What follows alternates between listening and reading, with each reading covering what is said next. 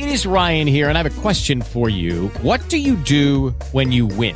Like, are you a fist pumper? a woohooer, a hand clapper, a high fiver. I kind of like the high five, but if you want to hone in on those winning moves, check out Chumba Casino. At ChumbaCasino.com, choose from hundreds of social casino style games for your chance to redeem serious cash prizes. There are new game releases weekly, plus free daily bonuses. So don't wait. Start having the most fun ever at ChumbaCasino.com. No purchase necessary. VGW. Void were prohibited by law. See terms and conditions. 18 plus. With the Lucky Land slots, you can get lucky just about anywhere.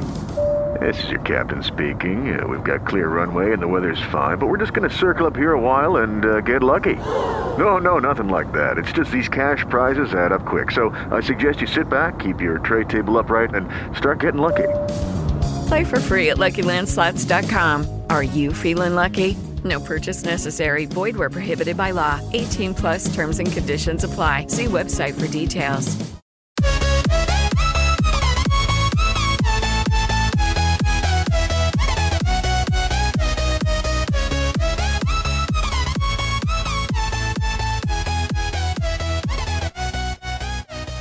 Muy buenos días, buenas tardes, buenas noches, buen ditache, gente hermosa. Bienvenidas a un nuevo episodio de La Vida y el Dinero, un podcast donde hablamos sobre distintas maneras de administrar nuestro dinero y recursos para poder cumplir con cada uno de nuestros objetivos.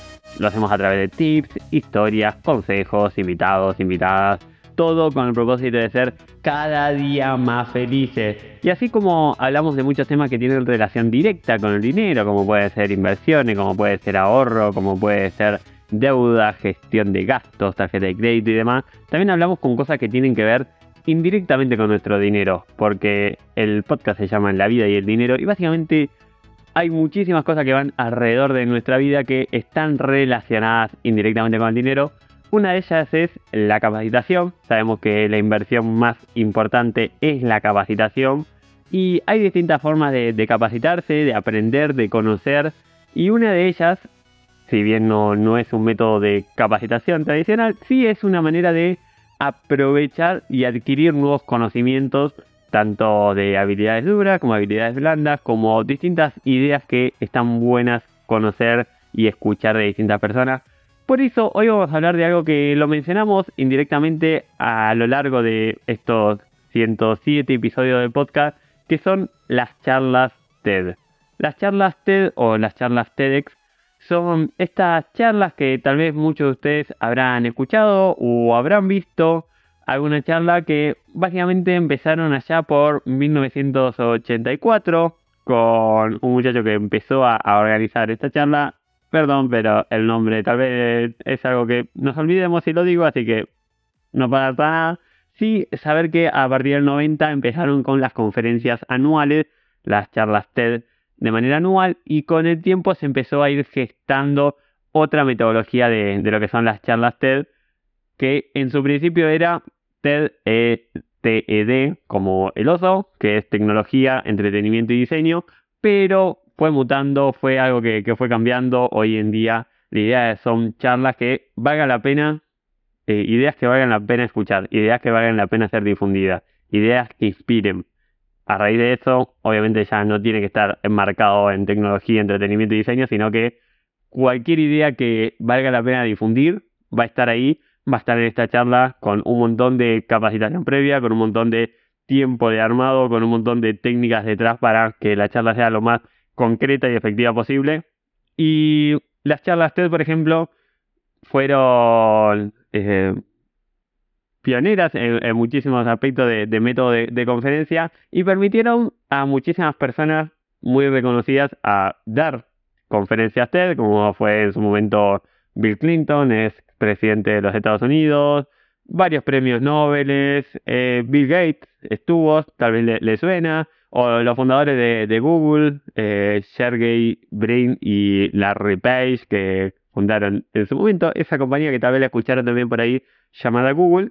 Y mi propósito es tratar de inspirarlos a que puedan conocer un poco más de, este mundo si, lo conocen y si no lo conocen que puedan buscar, deambular por el mundo de, de la internet que hay un montón de charlas TED, hay un montón de posibilidad de, escuchar. Son charlas que en su momento duraban hasta 18 minutos. Siempre hay alguna excepción a la regla, pero En su momento duraba hasta 18 minutos, en los últimos años empezó a modificarse a que duren hasta 10 minutos, entonces son incluso cada vez un poco más breves y más concretas. En el 2017 yo pude dar mi primera charla TED que está relacionada a todo lo que es salir de la rutina, romper ese esquema que muchas veces hay personas que, que tienen de que se levantan a las 9 de la mañana, hacen su trabajo de 9 o de 10 a 16, vuelven a su casa de, manera rutinaria, de manera cotidiana, todo muy estructurado y la idea era mostrar cómo poder salir de la rutina, hacer trabajar distintas partes de, nuestro cerebro y, hacer que, que, nuestra mente esté siempre ejercitándose, buscando realizar cosas nuevas, también aprovechando lo que realizaba en ese momento, que era mucho flash mob, que hablamos en un episodio de ellos, y que permitía él explotar justo lo que es el salir de la rutina de una manera un poco menos convencional. Así que enfocado en eso fue esa primera charla TED. Y digo primera porque hay intenciones de hacer alguna otra, en este caso relacionado a lo que son las finanzas personales, hablando ya antes de diciembre de 2024. Es el objetivo, así que hay tiempo, no, no nos corre nadie pero sí tengo ese objetivo en mente de, poder dar una charlita TED más y comentarles que es un espacio donde nosotros a través de, una pequeña charla podemos explorar distintas emociones, conocer distintas realidades, tener distintos conocimientos y que hay un montón muy copadas del tema que nosotros querramos. Del tema que a nosotros se nos ocurra, vamos a encontrar seguramente una charla TED lo, van a encontrar charlas TEDx, que es TED y una X al final. La diferencia básicamente entre una charla TED y una charla TEDx es que los eventos TEDx es un evento que se organiza de manera independiente. Entonces, uno, obviamente, tiene que pedir licencia y demás eh, a, través de, la web y, y distintas metodologías, pero uno como universidad, como organización, como persona con un grupo humano, puede organizar y planificar una charla TED teniendo en cuenta los parámetros que justamente ellos indican para realizar eso. Y los eventos TEDx son eventos que no dependen estrictamente de TED, sino que se organizan de manera independiente. Después van y están subidos al canal de TEDx Talks, que es como la cuenta oficial de YouTube, y ahí están subidas todo de todos los idiomas, de todos los países y demás. Pero hay mucho más eventos TEDx justamente con esto que es algo mucho más independiente. Mucho más, no, es independiente. Entonces dan esa posibilidad de realizar distintos eventos y que permite que haya decenas, miles de charlas de muy, muy, muy diversos temas. De hecho, les quiero comentar algunas de, las charlas que hay, más allá de, la charla propia que les mencioné, que pueden buscar TEDx Mataco eh, o charlas sin título, porque una de las cosas para romper la rutina era eh, bueno, ¿qué título le ponemos que no sea el título de una charla común y que rompa con esa idea? Entonces fue como, bueno, no le pongamos título, pero tiene que tener un título, bueno, que el título sea sin título y esas cosas raras que, que ocurrieron en ese momento. Se se llama charla sin título, la puedes buscar si no te y aparece. igual le voy a ir comentando algunas otras charlas y que va a estar el link de cada una de ellas en la descripción de, de este episodio. Una de, ellas que escuché también decenas de veces es una de Hernán Casiari, un escritor argentino muy copado que lo admiro muchísimo, he leído varios libros de él y que tiene varias eh, charlas TED, de hecho creo que tiene tres, tuve la, posibilidad de escuchar algunas de manera presencial. Y hay una que se llama Mi hija quiere entender el sistema financiero. Y es básicamente como a través de un cuento le explicó a su hija lo que es o lo que sería todo el sistema financiero de una manera sumamente entretenida y didáctica Está, si nos queremos enfocar en lo que es finanzas personales, está la charla de Rodrigo Álvarez, Rorro de Neurona Financiera. Es un uruguayo que fue el primer, el primer podcast que escuché. Empecé a escuchar podcast gracias a, Neurona Financiera o gracias a que empecé a escuchar eh, podcast, escuché Neurona Financiera. No sé bien, huevo la gallina que fue primero, pero fue el primer podcast que, que empecé a escuchar. Es una persona que admiro muchísimo y que tiene un montón de contenido muy copado también para, para explorar, para conocer. Dos libros escritos, todo relacionado a finanzas personales y una charla bastante copada también. Hay una charla que, que, escuché un montón y que me motivaba siempre que, la escucho, entonces cada tanto la, busco otra vez, de Víctor Coopers, que lo conocí ahí, que se llama Actitud, que es un, español con mucha energía, muy divertida. Creo que la charla TED de más larga que he vista dura 20 minutos y, y chirola, pero que es sumamente entretenida, con un contenido muy, muy rico en todo ese tiempo. Y hay otras charlas que tal vez en algún momento la, vieron por ahí, tal vez ni siquiera sabían que era una charla TED, pero les llegó alguna parte o un fragmento. Una muy conocida es la de Mayra Arenas, que se llama ¿Qué tienen los pobres en la cabeza? que es una charla justamente enfocada a cuál es el pensamiento justamente de, los pobres, cómo lo, lo, cuenta ella, es algo que llega un montón, que transmite un montón y que te abre un montón la cabeza para ver las cosas desde otra perspectiva.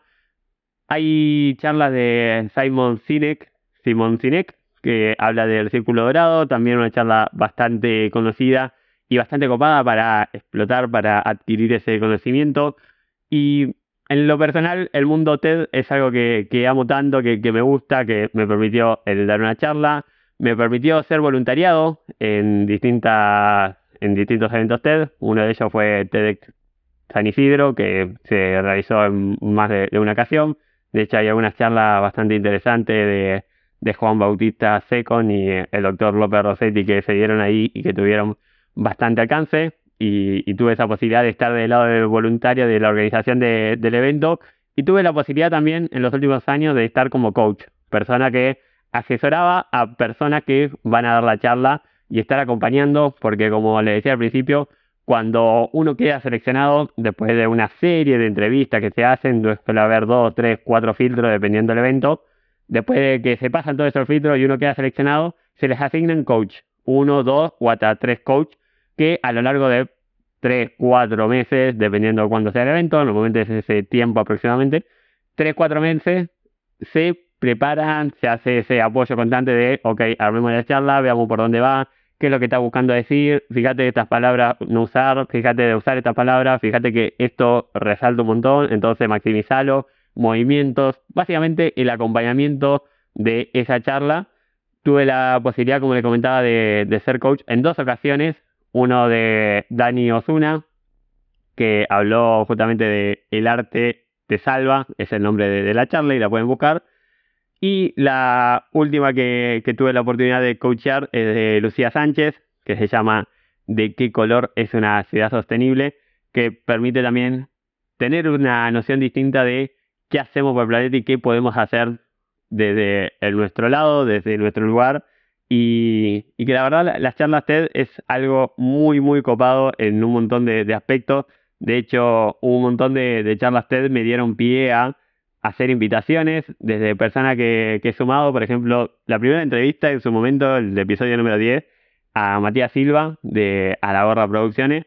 Fue una persona que la conocí yendo a un evento TED.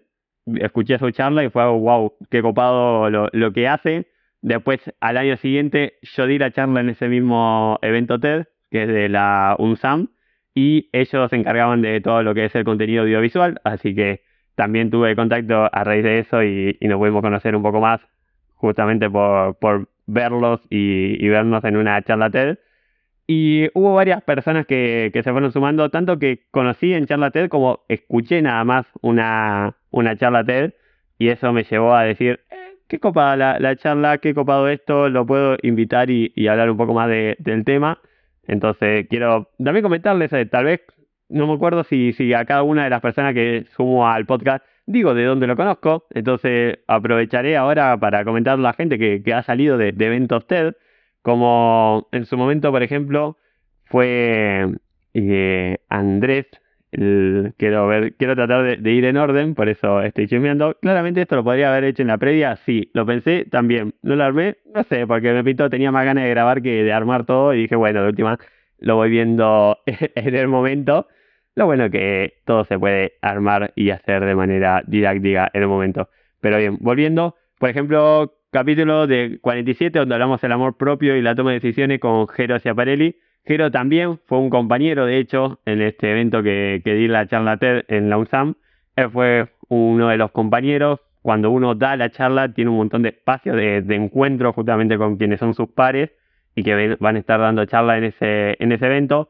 Después, cosa de la vida, nos llevó a encontrarnos en, distintos eventos, justamente eventos de, de y demás. fue algo que, que fue bastante llamativo y que la vida nos llevó a cruzarnos otra vez y luego obviamente se sumó para, para poder estar, estar en este episodio del podcast.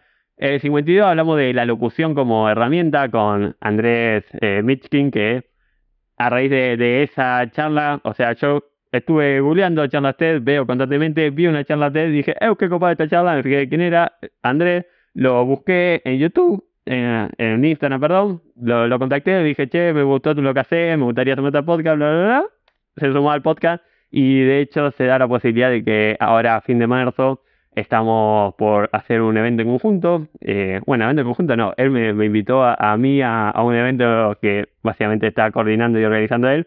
Así que también surgen posibilidades laborales y posibilidades de expandirse uno en lo que hace a raíz de poder ver una charla TED, hablar con esa persona y, y tener esa posibilidad de tener un acercamiento con, con ellos.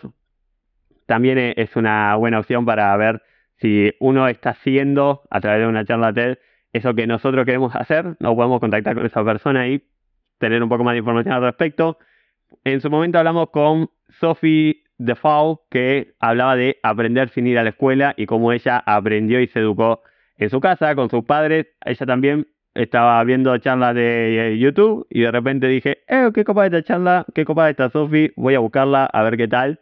Y a raíz de eso empecé a, hablarle y a comentarle y ver que tenía algo muy copado para transmitir y que ayudó un montón. Y de hecho es un episodio que me han comentado bastante y que me han hablado bastante de, de ese episodio.